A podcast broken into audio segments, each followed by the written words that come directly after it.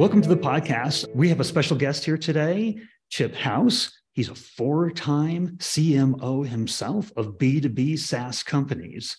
And we're going to talk through everything. We're going to talk about the viability of the MQL. We're going to talk about lead scoring. We're going to talk about alignment with sales. We're going to talk about the proper forms and uses of content, what Chip is doing differently these days, sparking conversations, what he's testing. This is an action packed episode. So stick around. I'm excited today because we have a four time CMO with Chip House here. And those have all been inside of B2B SaaS companies. So, Chip, you've got a you've got a lot of experience, wealth of perspectives, and if you wouldn't mind just giving us a little bit of an introduction um, about your background, and then we'll jump into some of the, the juicy content and the topics we want to talk about today. The, the juicy content and the topics we want to talk about today. Yeah, Steve. Well, thanks for having me I'm Super excited to be here. And, um, you know, I've been, it's scary, but I've been in SaaS now for over 25 years, definitely aging myself. But in 97, I started at a little company at that time called Digital River, an e-commerce vendor in Minneapolis here, and you know have been in SaaS ever since, and just kind of climbing the the, the ranks of of marketing. And as you mentioned, four-time CMO, so I have lots of opinions. So happy to share them with you. Well, fantastic. Well, we were just talking about one uh, right before the recording here that is, I think, germane to everybody that's listening, all the CMOs out there and B2B marketers, and that is the so-called death of the MQL. I mean, you wrote an article about it. Gartner's talked about it. Forrester, McKinsey, all the top business publications. Maybe tell us a little bit about just your opinion on the MQL, death of the MQL, how you define it. What what's your opinion? Yeah, well, I think there's a couple of main things there, and the the LinkedIn post that I did uh, on on it was actually a little bit tongue in cheek because because I don't 100% believe it's dead, but I think it's it's mostly dead. You know, as they say in The Princess Bride, it's, it's mostly dead. Um, and the reason it is, I, I think marketers have largely abused it in, in many ways and have had uh, the wrong goals kind of foist upon them, or they've accepted them, trying to justify their worth top of the funnel with saying, here's how I'm counting and showing you that I'm doing stuff in marketing is this MQL count that I have for you, which is a very, you know, especially in, in B2B is often the first thing at the top of the funnel that you're counting. Maybe above that, you're counting prospects or leads or whatever specific funnel methodology and language you're using. Um, and the, the interesting thing about a marketing qualified lead is often marketing gets to define what it means right? So you can kind of game your own system. So that's that's the first thing that i think is of concern. Uh, the second thing is um, it focuses the marketer purely on the top of the funnel. Not that the marketer necessarily shouldn't have some top of the funnel goals for their reach and the number of people that they're appealing to with their their advertising their organic content et cetera. But they need to be curious. They need to look down funnel so to speak in every channel to see what is really happening with those leads because um, you know it as many people have realized now it is no longer a game of marketing creating awareness and then throwing the leads over the wall to the sales team. Um, it has to be a very joint process where you're building demand over time with a set of accounts and then uh, you know hopefully encouraging those accounts to raise their hand and opt in request a demo uh, to the point that they've there's some level of brand affinity and they they know you they like you they trust you uh, to help solve their problem. Uh, and at that point they're more likely to be open to a sales conversation. And i think a lot of this has evolved steve over the past several years too. The B2B state of buying has not stayed static in the last several years because of all of the technologies and, that have existed out there or have been created over the past several years and maybe just work habits. And you know some of us old timers are aging out that you know like don't mind getting on the phone. More and more people hate getting on the phone hate filling out forms and they're going to get online and they're going to do their own research. And so in a complex B2B sale, you've got multiple different stakeholders inside of an organization that are doing their research online. And it might be you know 20 30 steps before they're kind of you know ready to have a discussion with anybody. And so anyway that's a long way of saying marketers need to move beyond mqls partner with the sales team and get curious what's really happening down funnel how do your advertisements and uh, you know efforts by channel convert to revenue down funnel so you brought up two really interesting points in there. One is you said, you know, people hate to fill out forms, right? And I think the stats on that are that literally only 3% of people in that buying group are ever going to fill out a form because we yeah. we know we're going to get you know re- retargeted we know that it's going to come with a cost and and so the vast majority of people are never going to raise their hand right? Mm-hmm. They're never going to say, I'm a marketing qualified lead because I just gave you my name, phone number, email, right? And so the, the first part is, okay, what about the other 97%? Right. You know, if they don't they don't fit the typical definition of an MQL, uh, how do you establish that relationship? How do you target them? How does how do you, you know, how do you work with them in getting them into and through the different stages of the funnel if they're not doing the traditional raising of the hand yeah, it's so true. I think um, a number of marketers have, have pointed out that you know part of the reason maybe the era of the MQL is is gone is you know sales no longer needs marketing to get contact information for a lead right they, they, can use tools like ZoomInfo or apollo or seamless or whatever to go get contact information and reach out to people and augment it with tools like 6sense or terminus or bombora to get intent level data, right? So who actually might be in in market for your your kind of product. Um, but here's the here's the challenge, and it's it's not a super easy channel, so or cha- uh, challenge to solve, frankly, for CMOs, especially, and I'm in a B2B SaaS world, because you if you have an SDR team, they are quote unquote hungry for leads, right? and um, a lot of uh, sales teams, you know, I think it's just human nature. It's easier to have marketing give you a lead than to go create your own, right? And mm-hmm. so you you take the path of least, uh, path of least resistance, um, you know, to do that. Um, and you know, so MQLs and counting MQLs become sort of utils of work, you know, for a BDR team, so to speak.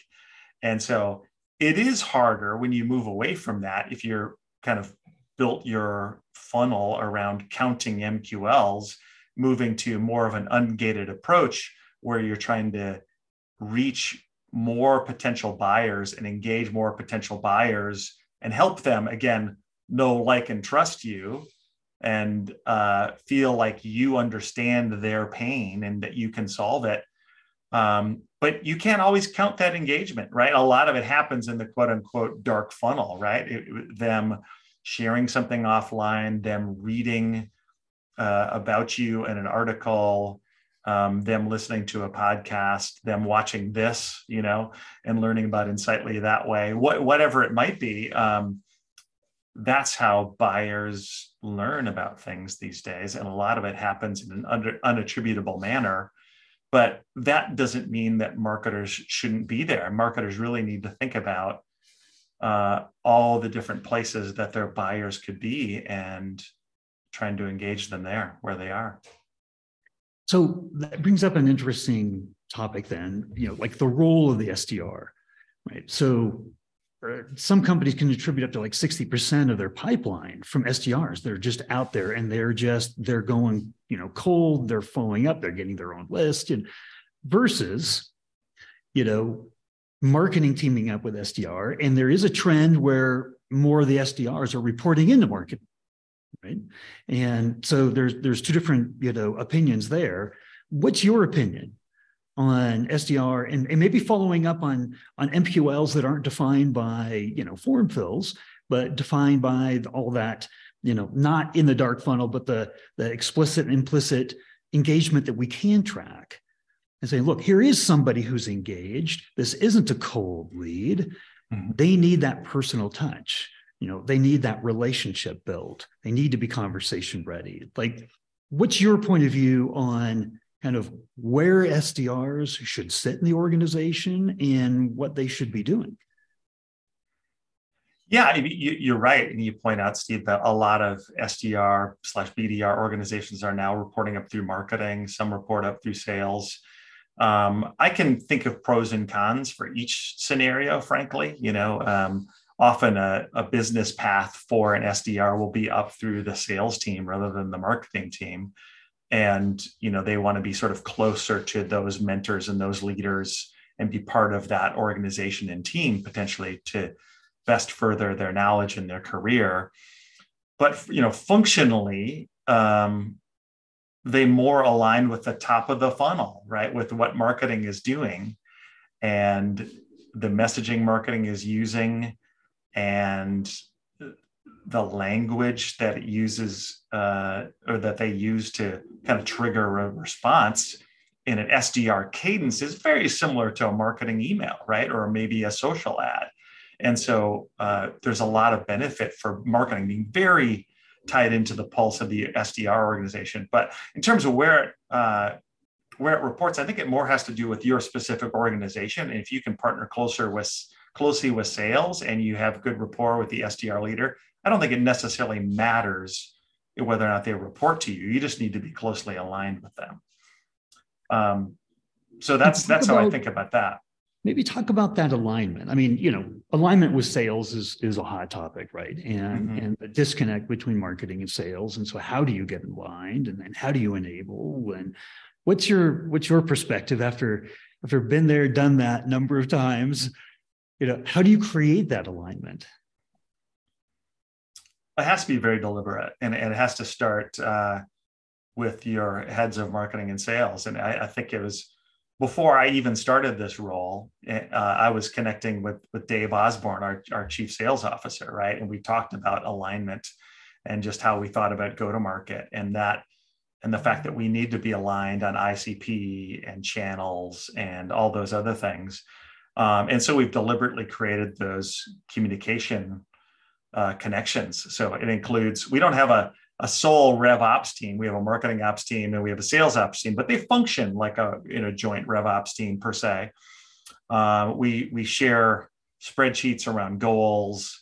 The the goals we have are and KPIs are in common. We're building SDR quotas and sales quotas together. Um, Hmm. And that's a lot of it. It's just very deliberate alignment around goals and ICP and go to market.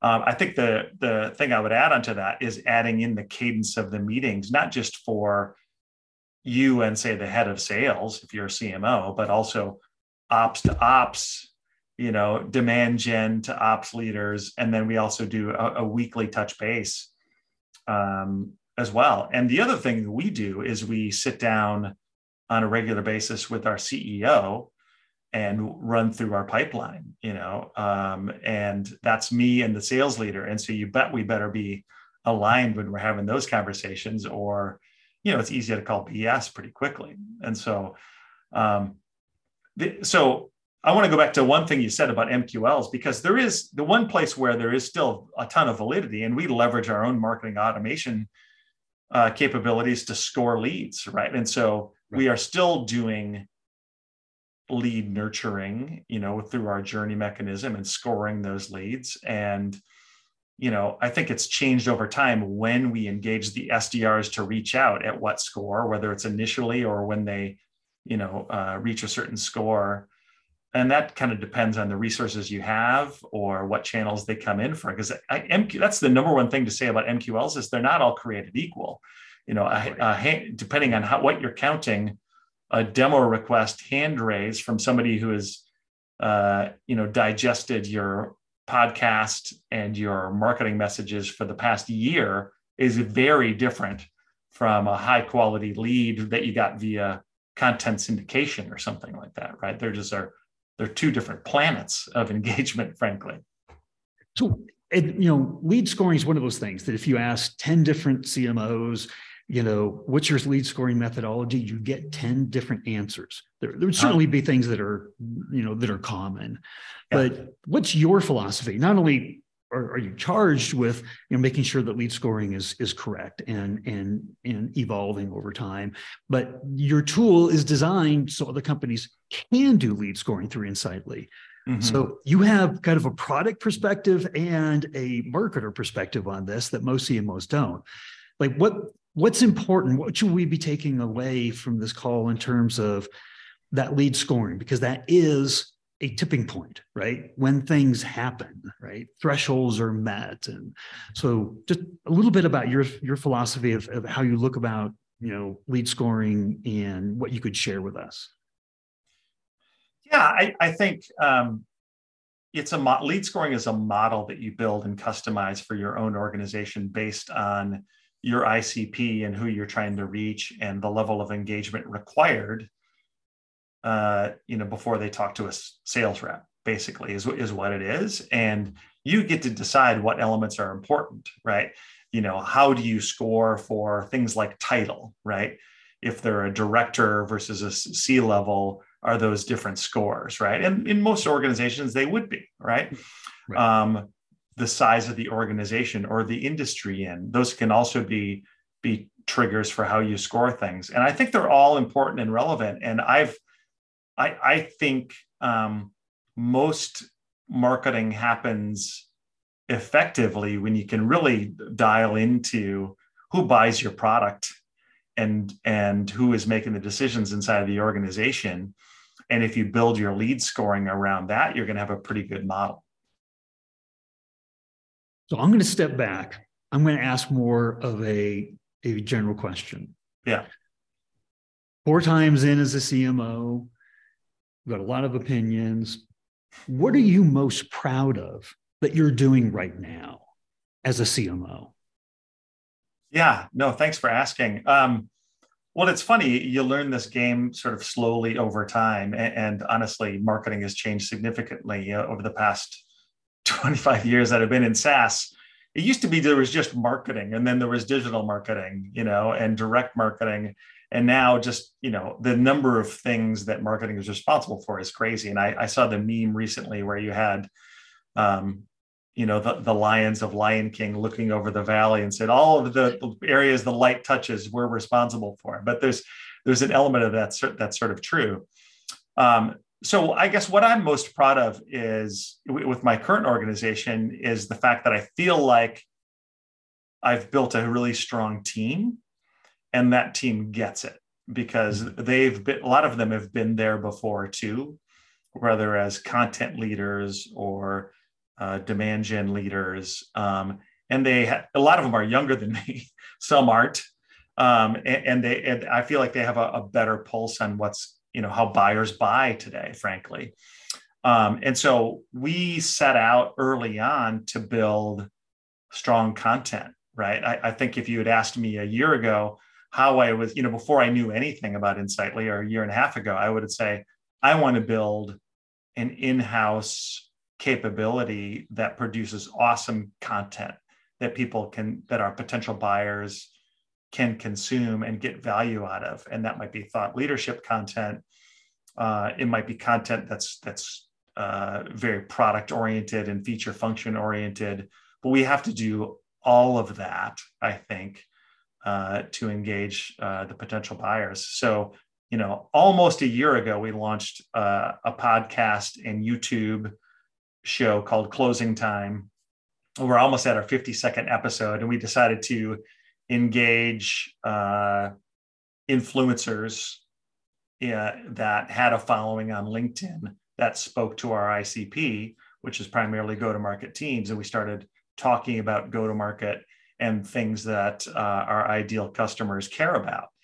And that's been super successful. The amount of engagement we've driven that way has been strong. We're leveraging the content organically on our website as SEO. We're leveraging it um, um, also in, in, paid ads as well. And it, it's achieving strong engagement there as well. And, you know, it's a clearly a very high funnel kind of activity, but it works also phenomenally well for retargeting. We found right, um, just being able to engage people with with something that relates to the product you offer that's not specifically the product you offer. And again, it's part of John Jantsch's funnel, which is that know, like, trust, try, buy, repeat, refer. I mean, that's the funnel that I love the most because it really is it really speaks well to how buyers engage with you these days and have to trust you before they're ever going to do business with you. Yeah, and trust, that's a good point. Trust is not built off of product feature benefit statements. No. Right? Yeah. you earn that trust over time, I think, by producing great content. Um, well, it's yeah. interesting because you, you know, when I asked, you know, what are you most proud of And and content, is is is basically in, in the production of content and and how that builds trust in in, in that funnel. Um, I, I, obviously believe that my company's called Content Strategies. Um, you you talked about two different levels of content there. Um, you know, and you you called out thought leadership content. Could you give us an understanding a little bit of what what your idea of thought leadership content is and and and why you called it out and so therefore why it's important a, a big piece of my career, you know, a, a, an area of my, of my career that I'm very proud of is the 12 years that I spent with Exact Target, you know, which at one point was I was hired by the founders in 2001 at Exact Target, you know, oh, and wow. we were 10 people basically. And so I was at that email marketing company and from whatever 20,000 a month, you know, to 350 million a year when we were acquired by Salesforce. And when we were doing thought leadership content in 2003 2004 we didn't know that's what we were doing right we were just talking about the email marketing space and what things marketers needed to think about to optimize their campaigns whether it was complying with CAN-SPAM or increasing open rates or click rates.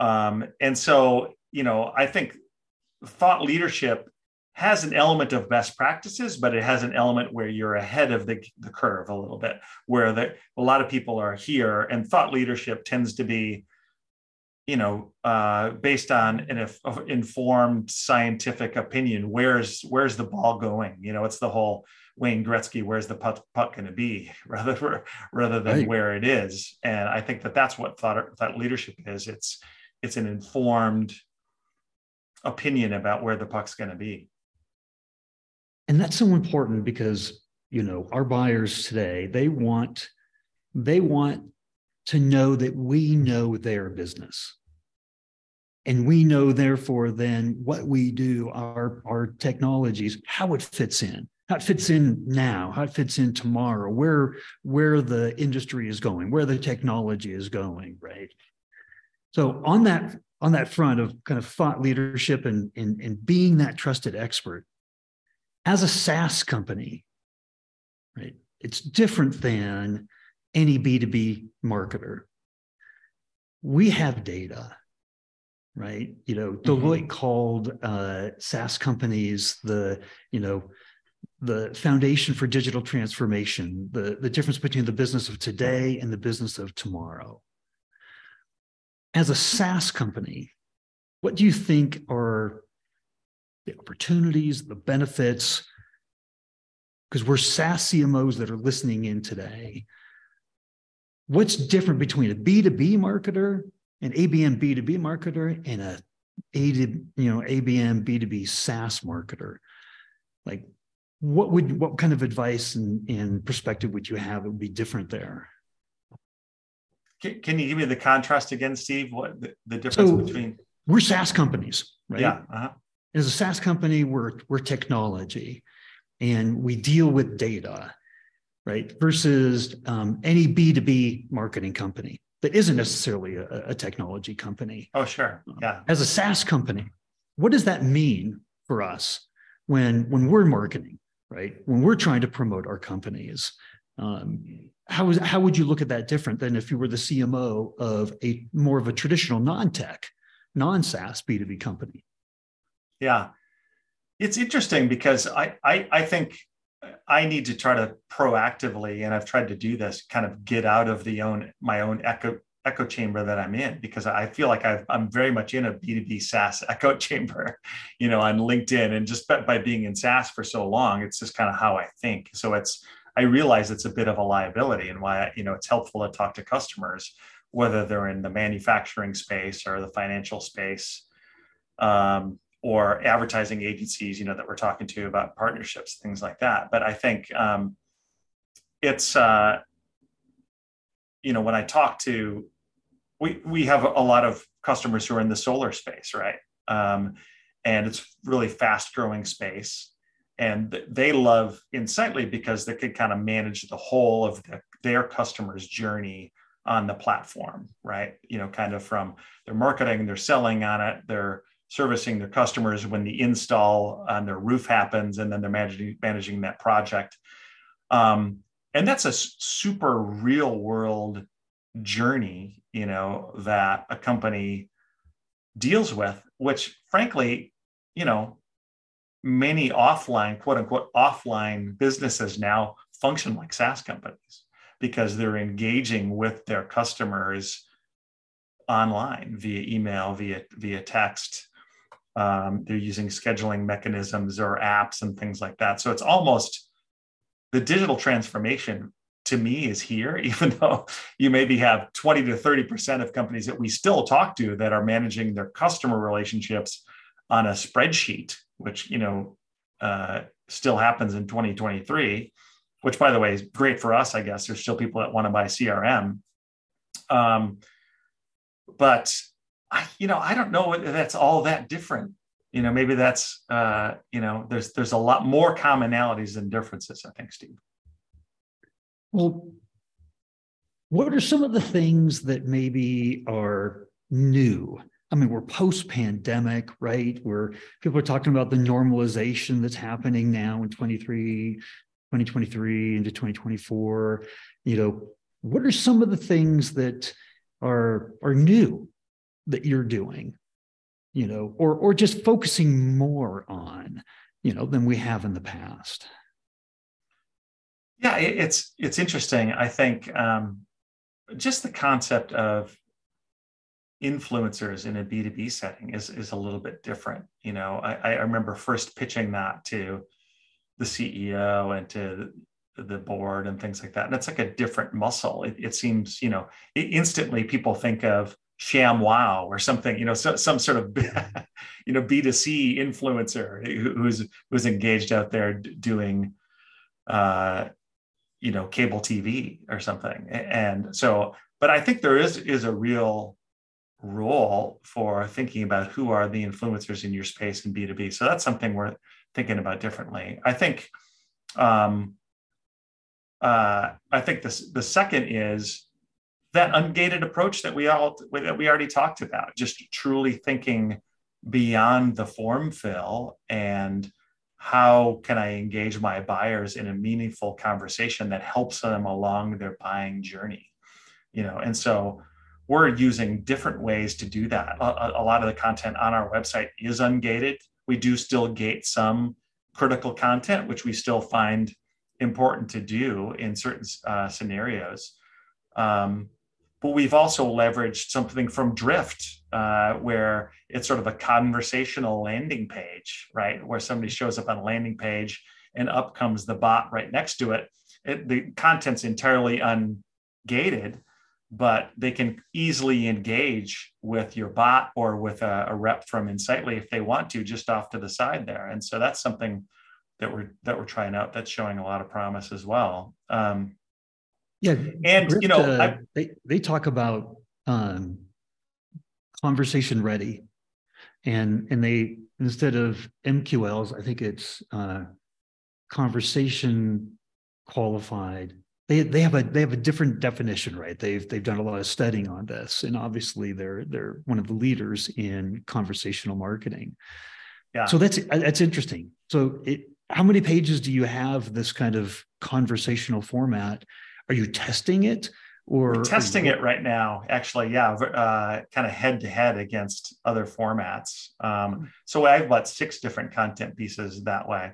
So i think the other thing that we're doing is sort of similar. Um, we're doing an un, you know ungated demo videos on our website as well and and trying to see hey am i actually helping people on their buyer's journey or am i quote unquote stealing from my otherwise demo requests you know mm-hmm. because that's the immediate you know suspect of a lot of people is that maybe you're you're stealing potential demo requests but like I, I would argue that you're making it easier for the buyer um, to engage and learn about your product and ultimately that should pay off down funnel I mean, that's one of the big differences of a SaaS company, right? It's like it's it's all towards a demo, right? All, all paths lead towards a demo. Mm-hmm. Um, so that's a big question, right? Do you? I mean, I I literally went through a funnel path with ZoomInfo recently, and I signed up for a free trial, which put me right into a funnel where a salesperson, you know, the the email said, "Fantastic, we'll get right back to you, and schedule your appointment." I had no idea, right? You know, yeah. I mean, that's the ultimate in like gating that they're doing, right? So there is a difference between, you know, what do we just, how much of our products, how much of our technology do we want to be self-serve versus a, an advisor that's taking us through that?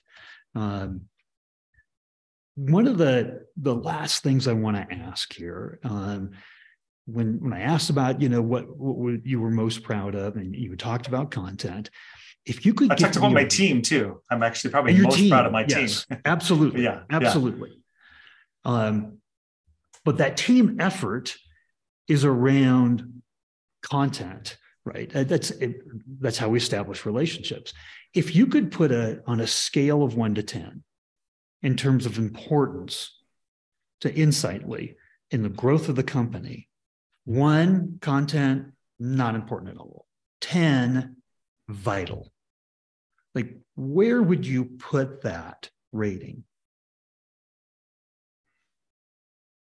Yeah, it's it's closer to an eight or a nine, right? You know, it, it's it's it's right up there uh, in, in terms of importance, right next to the product we build. You know, I, I think it's because it's so both of those things are probably most tightly aligned to our brand you know? Why do we exist? Who do we help? You know why you know why should somebody consider us for solving their problems? All relate to what product do we offer? What does it do? And what do we believe right? And so i think ultimately as a marketer you're trying to find more people that believe what you believe. And you know we believe you know a lot of companies are paying too much for crm and and using too many resources on it. And they need a more modern crm that they can manage themselves and not spend all their resources on right? So um, that's that's sort of what we believe and we want other people to believe that as well. And content gets us there. I like that. Aligning with it because you're not going to align with everybody. No company is right for every buyer right but yeah. if there's a belief set that's common, now you find you found common ground, right? Um, well, fantastic. Is there, you know, just before we sign off here, is there is there anything last words to wisdom or anything that you'd like to to share with us? Yeah, I, I think uh, you know, SaaS CMOs and SaaS marketing people have their job cut up for them, right? And it's it's an ever evolving discipline. And I, I was just um, responding to a LinkedIn post that I saw this morning that was sort of bemoaning that a little bit. Like, here's all the crazy stuff that we're responsible for when, when you know our CEOs and our, our boards don't get it, you know, so to speak. mm.